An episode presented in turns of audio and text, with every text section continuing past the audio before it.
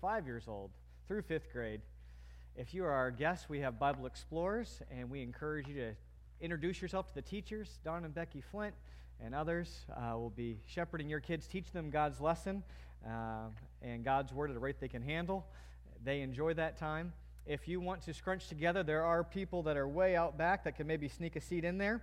And Hannah Testament's coming up. If you're uh, our guest with us this summer, we tried something last week, and the summer is a time, in my opinion, where you try new things.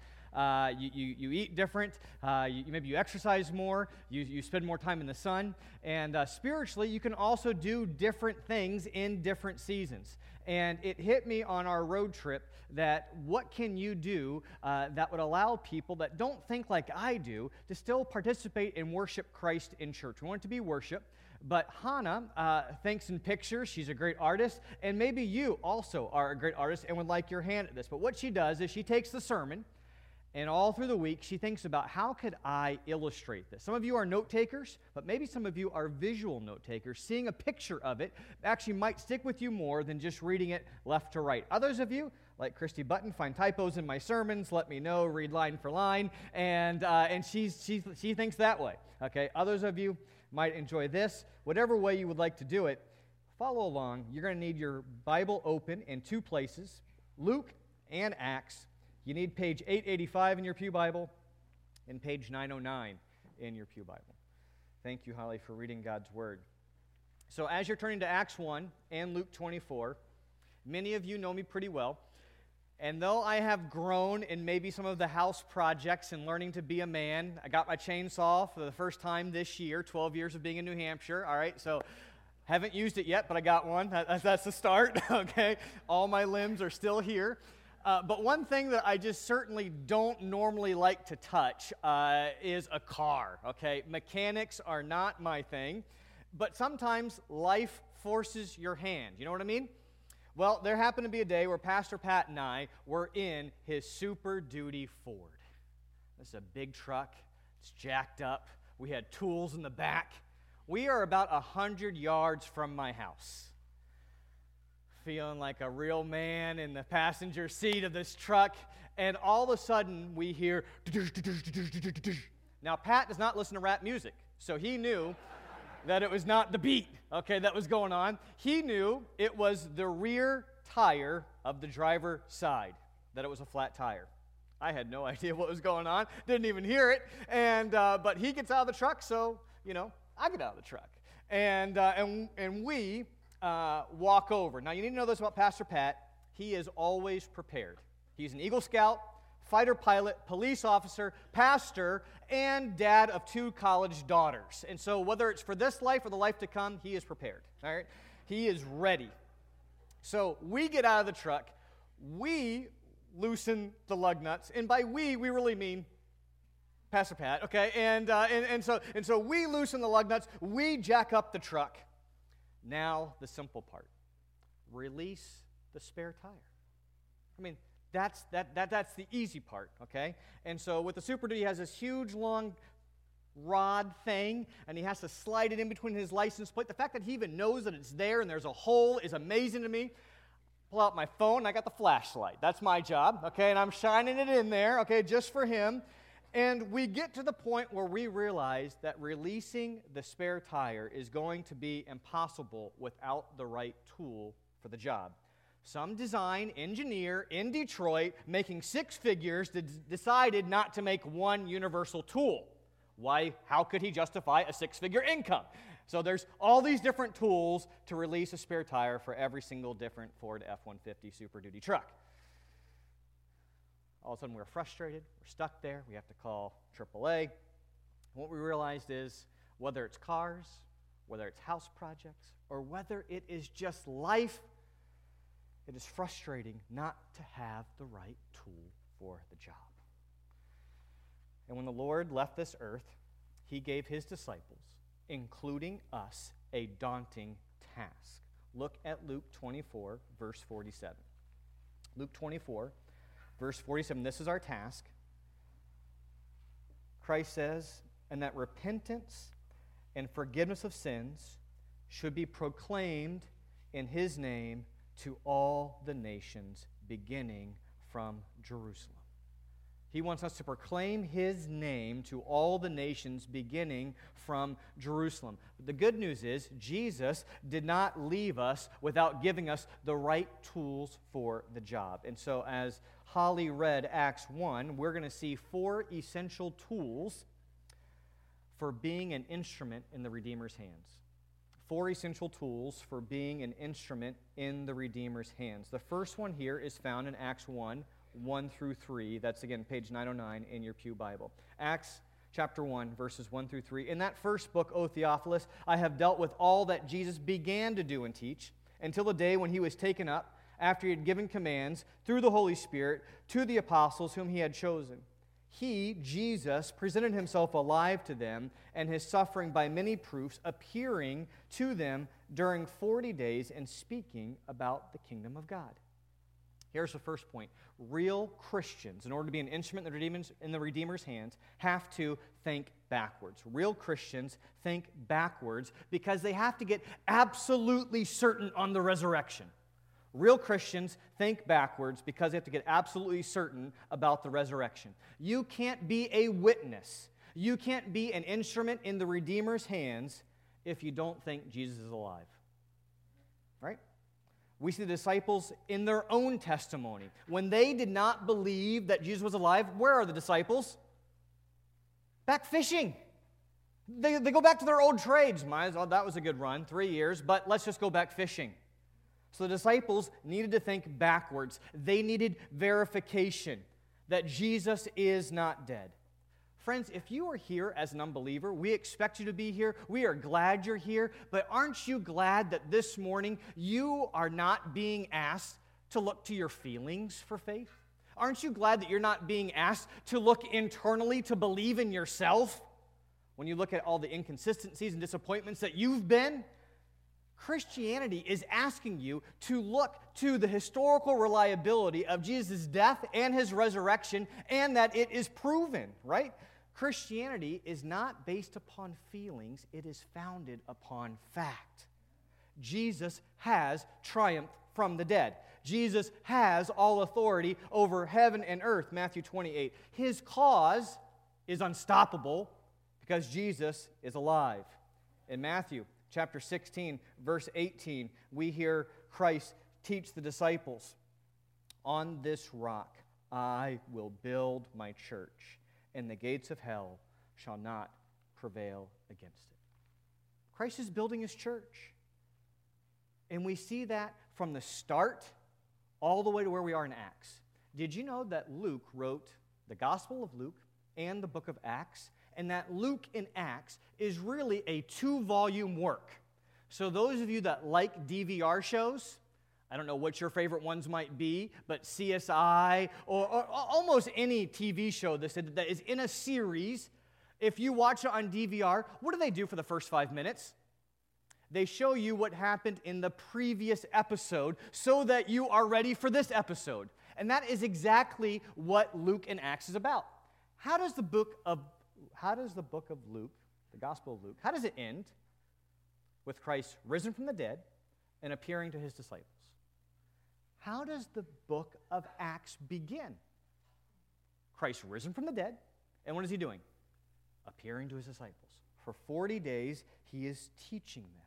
And so the disciples go from being cowards to now all of a sudden they are bold, ready to die for their faith because they've actually encountered a risen Savior. Let me ask you a question. Why are so many Christians living dead when Jesus is alive? Why are so many Christians living dead when Jesus is alive? Where's the boldness? Where's the faith? He's not dead, he's alive. So, what are we afraid of? We have a man who walked out of the grave on our side. At some point, Easter has to stop being just a day that we celebrate and actually a life that we live. How can your faith be dead when Jesus is alive? Would you imagine with me just for a minute if the entire church started living like Jesus was alive? I think we'd all be like the apostle Paul in Romans 1:16. I am not ashamed of the gospel. It is the power of God for salvation to everyone who believes, the Jew first and also to the Greek. I'm not ashamed. Christ is alive. He's risen. His cause unstoppable. Church, are you absolutely certain on the resurrection by thinking backwards? Get verification so that you can be an instrument in the Redeemer's hands. Second, let's look at verses 4 and 5. We'll give you your point after we read it. Verses 4 and 5. And while staying with them, he ordered them not to depart from Jerusalem, but to wait for the promise of the Father, which he said, You heard from me, for John baptized with water, but you will be baptized with the Holy Spirit not many days from now. What does he tell them to do? Stop, wait, don't depart from Jerusalem, stay there. There is one more act that is going to be famous in redemptive history. Top five days in the Christian calendar, I don't know how you would rate them, but certainly Pentecost is going to be one of those days, and he tells them, You're going to have to wait. Flip back to Luke 24. He's going to say the same thing in Luke 24, verses 46 through 49. Luke 24, 46 through 49. And he said to them, Thus it is written that Christ should suffer, and on the third day rise from the dead, and that repentance and forgiveness of sins should be proclaimed in his name to all nations, beginning from Jerusalem. You are going to be witnesses of these things. And behold, I am sending the promise of my Father upon you. Here it is, but stay in the city until you are clothed with power from on high.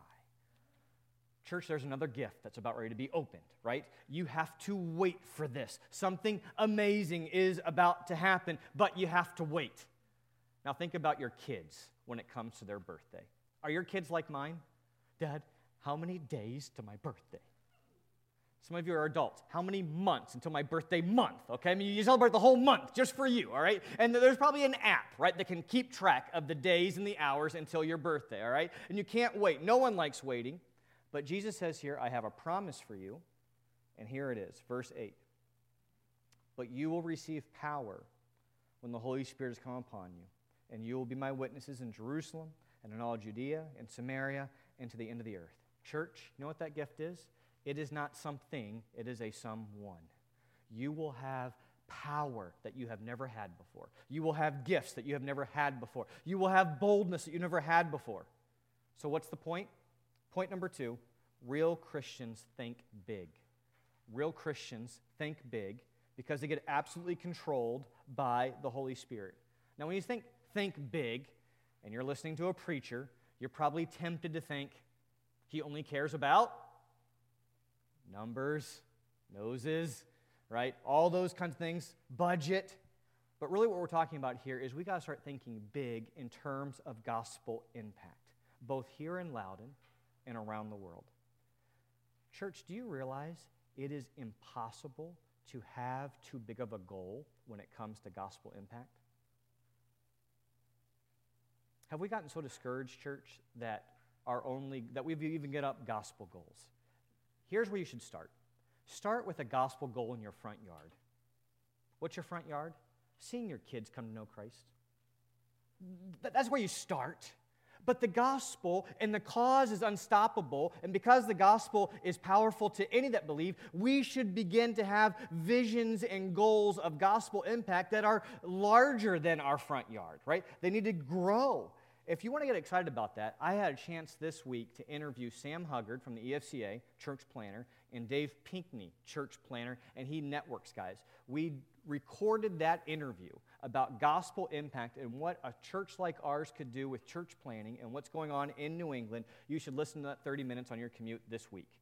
It is fantastic to get excited about what Sam and Dave Pinkney have to say.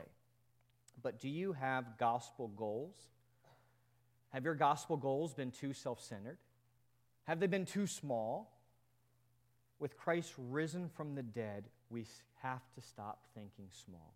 Small is guarding our assets, small is just trying to keep the status quo, trying to keep the status quo for our time and our talents and our treasures. We got to start thinking big in terms of reaching people. We see the disciples here, and they're saying, okay, just stay in Jerusalem. God, is, is now the time you're going to reach Jerusalem? Is now the time you're going to restore your kingdom? Is it just for us, Lord? And they would be really happy if it just came now and Jerusalem got saved and all their people were all set. And God says, guys, you don't get it. The kingdom isn't coming right now. It's going to spread from Jerusalem to Judea to Samaria to the ends of the earth. And if you read through Acts, Acts 1 8 serves as your table of contents. It actually flows just in that way. They start in Jerusalem, persecution happens, could be a good thing. It spreads to Judea, Samaria. It ends in Acts 28 with Paul in Rome preaching the kingdom. And so it's going to grow. So, how do you get a mission to change the world and even turn the world upside down? How would you get this going? You get a Harvard business plan? Uh, you know what? If only Bill Gates would leave the church an endowment. That, that, that's what would help. Or could we have politicians pass legislation or what if we got a dynamic celebrity rock star turned preacher? Then this mission could go to the ends of the earth. Then people would want to listen. Whatever you say, if only we had, that's what you're trusting in, right?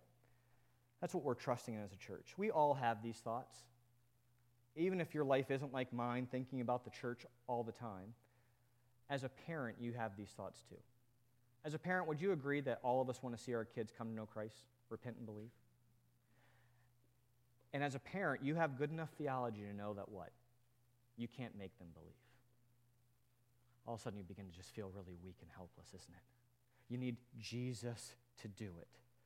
But at times, when our kids discourage us and it doesn't seem to be going well with all that we have done, we can begin to think if we just had the right music, if we just had the right preacher, if we just had the right sermon length, aka shorter,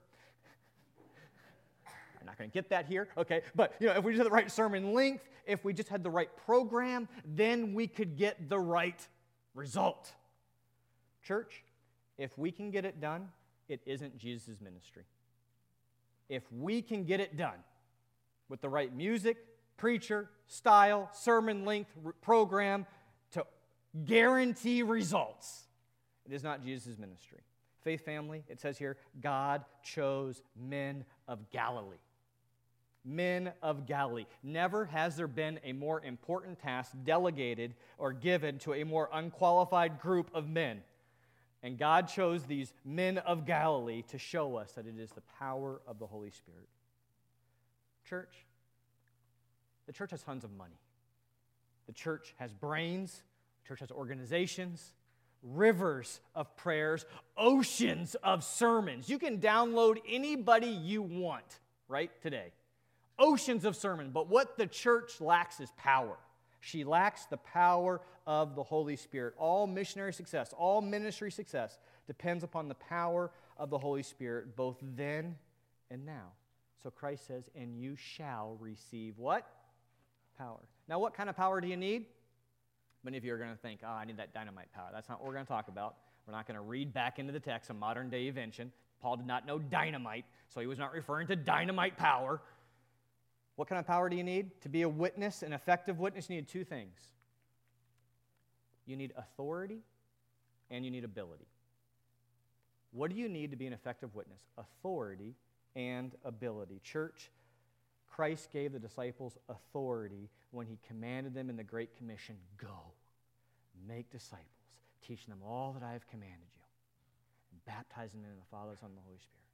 You have the authority from Christ on high, who is reigning and ruling and delegates it to you. And guess what? Now, with the Holy Spirit coming in Acts 1 8, you also have the ability to speak. Here is the summary of the book of Acts Acts is really about Jesus blessing his word through the power of the Holy Spirit. What is Acts about? Jesus blessing his word through the power of the Holy Spirit. Flip over in your Bibles to Acts 6 7.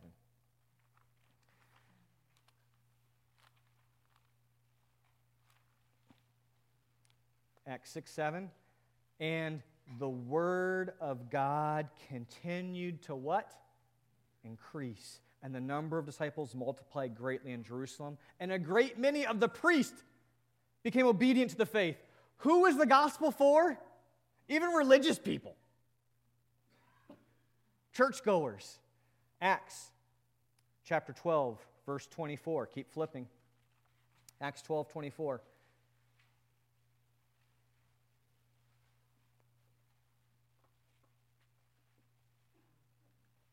But the word of God increased. And what did it do? It multiplied. What is the book of Acts about? Jesus blessing his word through the power of the Spirit. Acts 19, verse 20. Keep flipping.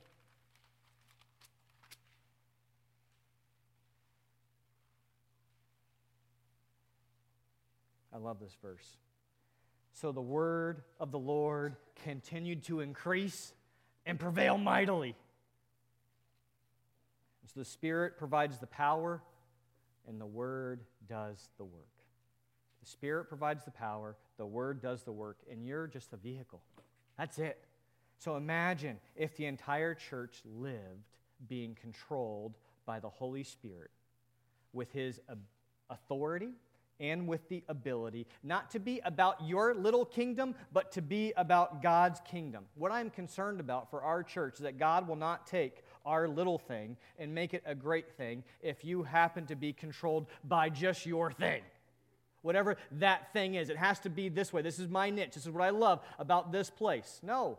Church, get absolutely controlled by the Holy Spirit to be an instrument in the Redeemer's hand. Stop thinking small, think big in terms of gospel impact. There is no goal that can be too large with Jesus Christ reigning in all authority on heaven and earth is his. But real Christians also think outward. That's number three. Real Christians think outward by getting clear on the mission. Real Christians think outward by getting absolutely clear on the mission. Nothing kills a church faster than inward thinking. Our mission, much like the Dennisons, is not to provide religious services, but to proclaim the gospel. Amen? I know that I'm going to offend some of you, but that's okay. We could use your seat if you want to be here and to follow Jesus and make disciples, right? If you want a relaxing experience, I just met my neighbor. There is no sacrifice that is needed. You can join the Loudon Country Club golf course. They have a restaurant and a bar, and it doesn't close until the last member leaves. So, you want a relaxing experience? Loudon Country Club, right down 106, it might be for you. But if you want a church that wants to challenge you and equip you to be about the mission of Jesus, then you're right where you're supposed to be. We are called to go and make disciples. Acts will not let us just think about ourselves within these walls. Look and see how Christ reorients the disciples' internal, inward focus. Look with me at verses 6 and 7. So when they had come together, they asked the Lord, Will you at this time restore the kingdom to who? To us, the inside guys, to Israel. He said to them, It is not for you to know the times or the seasons the Father has fixed by his own authority. What is going on here? Sometimes we believe these disciples just don't get it, right? Friends, this is the last question that you get before Christ ascends to heaven. And you're kind of reading this and you're thinking, is that the best question you got? Is now the time? Is it going to happen now? That, that, that, that's the question you want to live with? But Christ has been teaching them for 40 days about the kingdom of God. You need to remember that from Acts chapter 1, uh, verse 3. He's been teaching them about the kingdom for 40 days. Luke tells us in Luke 22 that Christ was teaching them that they would rule on thrones when the kingdom of God comes. So he's been training them and teaching them in that, right? The book of Luke and the Acts written by Luke begins with the kingdom in Acts 1 4 and Acts 1 8. And it also ends, it bookends Acts, Acts 28 31. The kingdom, we're going to have to learn more about that as the series progresses, but it's mentioned six different times. But this is what the disciples know so far. So far, the disciples know that the restoration of the kingdom will come when there is an outpouring of the Holy Spirit. Christ has just told them, You're going to be baptized by the Holy Spirit. They've been getting taught for 40 days about the kingdom. They're starting to do some connections. And they're thinking, Outpouring of the Holy Spirit, kingdom, hey, I, I know this one. It's from Ezekiel. It's from Ezekiel 39, verses 25 and 29. Is this the time? And so Christ has to clarify and reorient the disciples. Notice that Christ did not correct the fact that he would one day rule over Israel, but what he did correct was their desire to know the timing. Would you agree that there's just certain things in life that if you knew the timing of, it would just mess you up in your mission? What if you knew the timing of your death? That's just something that's not good for us to know. It's not going to help us be about the mission. And so Christ says to them, it is not about when, it is about how. That day is going to come, but until then, it is about what you're supposed to be doing.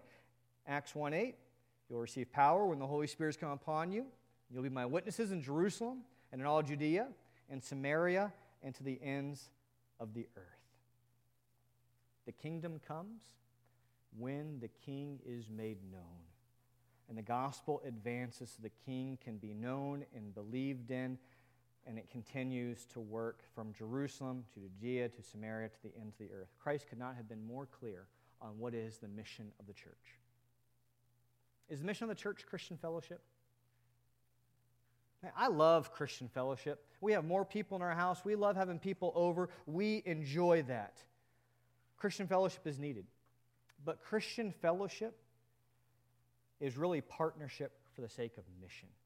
That's what I love about our small group. I'm sure my small group is a lot like yours. We get together, we've adopted a missionary, we pray for our missionary, we send packages to our missionary, we talk about how we are being witnesses with our neighbors and our coworkers, and we pray for each other because our fellowship is for partnership in the gospel. So I'd say this if your Christian fellowship does not include partnership for the gospel, it probably isn't really true Christian fellowship. It has to be on mission for what God has tasked us to do. Here's the good news we get to go and tell all that we've seen and heard. So, what qualifies you to be an effective witness is an encounter with Jesus. Think about the woman at the well. Come and meet a man who told me all that I ever did wrong. Think of John 9. I don't know how it happened. I once was blind, but now I see. Why don't you go and meet him? So, if all you need to be to be an effective witness is to have an encounter with Christ, I guess the real question would be Church, have you encountered Christ? I don't know how you couldn't testify about him if you hadn't met him. Everyone that has truly met him opens their mouth and says, Come and find this treasure.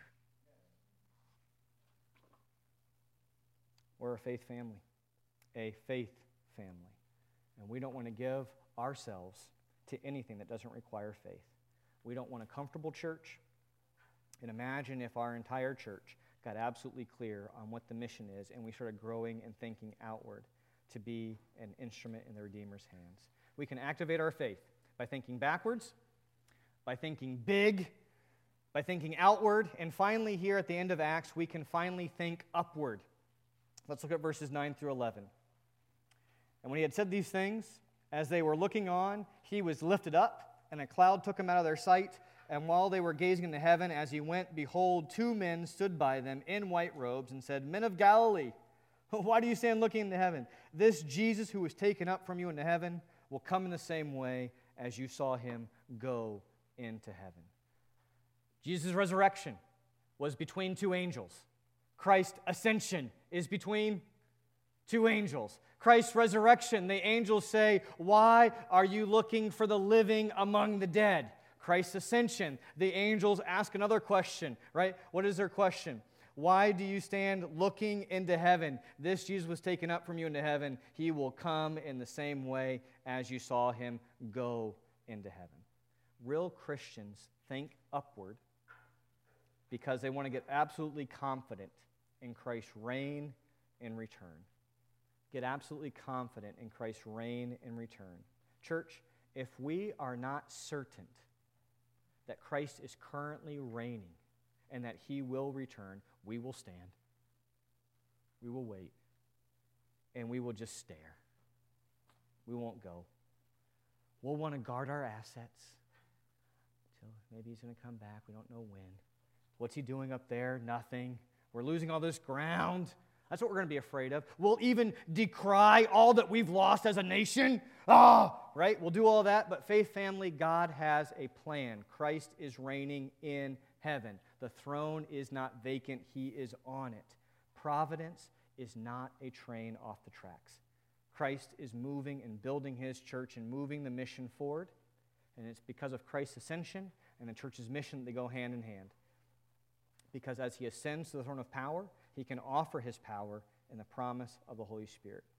As we move through the book of Acts, you will see the disciples continue to get more and more bold. What is bold? Clear in the face of fear clear in the face of fear. That's what the disciples are going to be because they saw Jesus reigning. So I ask you, can you imagine if real Christians were confident of Christ's current reign in his return? What would be different if we really believed that Christ was reigning right now and that he was going to return? I think all of us would want to be found faithful if the master was to what? Return right now. We want to be doing His work. We don't want to be sitting there twiddling our thumbs. We want to be active, engaged, verified, thinking backwards, thinking big, controlled by the Holy Spirit, thinking forward. Who else is this gospel going to reach? Because we know He is going to come back. So, would you notice that there is a one to one equivalent between what Jesus does and what the church does in conclusion? Look at verse 1 again. I've been struck by this for the past couple weeks. Luke says, I have dealt with all that Jesus what? Began to do and teach. Luke didn't write about all that Jesus did and teach, right? He wrote about what Jesus began to do, which means what? The book of Acts is a book about what Jesus continues to do. It's about what Jesus continues to do. When you get to Acts 9 and Saul is persecuting the church, what does Jesus ask Paul or ask Saul? Saul, Saul, why are you persecuting me? But where's Jesus? In heaven. Why and Saul is persecuting the church. How closely does Jesus identify with his church of what he is doing? You see that, church? to what Jesus began to do and teach. He got baptized, and then his, his ministry started. Acts 1, the church gets baptized by the Holy Spirit, and now what happens? Our ministry gets started. But it's what Jesus began to do and what he continues to do. So this can be an encouragement and a rebuke. First, an encouragement. This is Jesus' work. This is Jesus' ministry. Jesus is alive and well. His power was not diminished by the cross, but fulfilled. All authority has been given him. Church, we don't serve a little Christ, we serve an exalted Christ with power for the whole world. But it's also a rebuke. How is it a rebuke? This is not your thing. We are not about writing a story of FCBC. Lights are going to come on. Yeah, keep hitting them. There we go. Good timing, Tim. Thanks, brother. He really just wanted to stretch. All of you are jealous. Sit in the back, you get a stretch. All right. How is it a rebuke? It's not your thing. We are not about writing a story of FCBC. That's why we don't just pray for our church, we pray for other churches, we pray for other missionaries. It's not just our thing. This is not a story about who is your pastor. There are certain churches that really wave that banner. We have this doctor so and so pastor. Oh, we go to this pastor's church. And it's all about that guy. Not here. Different preachers all the time, different men sharing God's word. This is not a story about any denomination or any conference. It is not even a story about your ministry, whatever it is in this church or out there in the world. If you are the star of the show, you are putting on the wrong show. It is about what Jesus began to do. It is His gospel, His power, His word, His ministry. And Christ says, Upon this rock I will build my church. Friends, Christ does not ask you to build His church, He does that. What He asks us to do is this sow, plant, water, but not build. Sow, plant, water. I will build my church. We're going to prepare for communion. As the men will come forward, we'll get ready for that.